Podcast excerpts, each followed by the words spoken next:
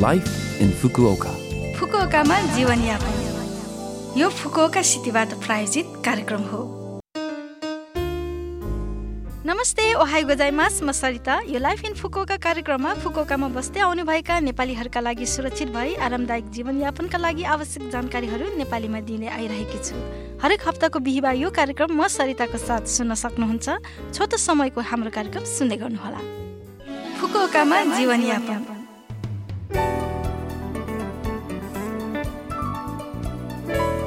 के तपाईँलाई स्ट्रबेरी मनपर्छ? जनवरी पन्ध्रलाई स्ट्रबेरी दिवसको रूपमा तोकिएको छ। स्ट्रबेरी संसारभर खाइन्छ तर जापानमा सबैभन्दा बढी कच्चा स्ट्रबेरी उपयोग हुन्छ।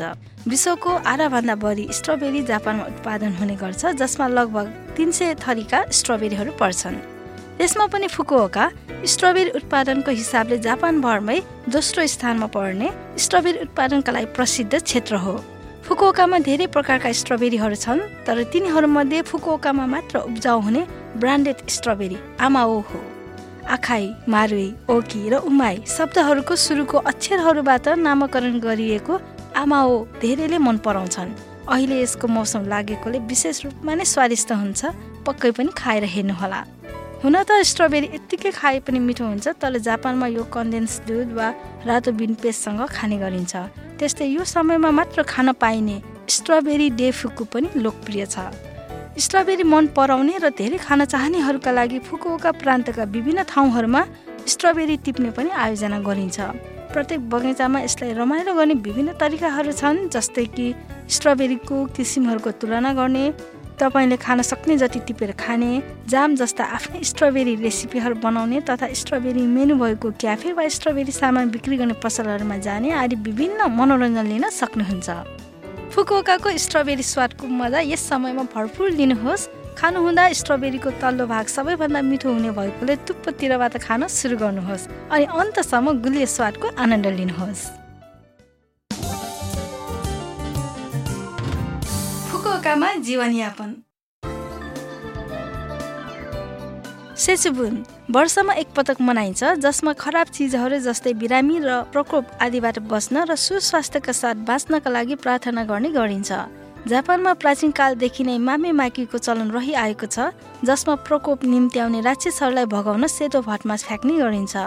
भाग्यभित्र राक्षसहरू बाहिर भन्दै सेतो भटमास फ्याँक्दै दुष्ट आत्माहरूबाट जोगिन प्रार्थना गर्ने गरिन्छ।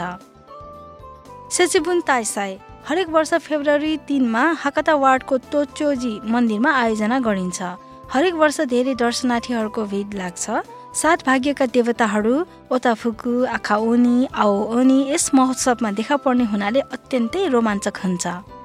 सेचुबुन ताइसाईलाई प्रवर्धन गर्न जनवरी उन्नाइस शुक्रबार फुकोकामा बसोबास गर्ने अन्तर्राष्ट्रिय विद्यार्थीहरूले ती सात भाग्यका देवताहरू तथा राक्षसहरूको रूपमा पोसाक लगाएर फुकोका सहरका विभिन्न स्थानहरूमा सेतो भटमास फ्याँक्ने कार्यक्रममा सहभागी हुने गर्दै आइरहेको छ।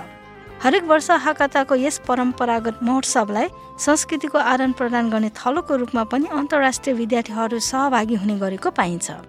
फुकुओका सिटी हल व्यापारिक क्षेत्रहरू होटलहरू आदि विभिन्न स्थानहरूमा मामेमाकी कार्यक्रममा राक्षसहरूको रूपमा लुगा लगाएका अन्तर्राष्ट्रिय विद्यार्थीहरूको प्रदर्शनहरू पनि देख्न सक्नुहुन्छ। तपाईँहरूले कहिले मामेमाकी गर्नुभएको छ? यदि गर्नुभएको छैन भने जापानी संस्कृतिको अनुभव पनि हुने अनि भाग्य पनि सँगै आउने भएकोले गरेर हेर्नुहोला। यो फुकुओका सहरको सूचना थियो।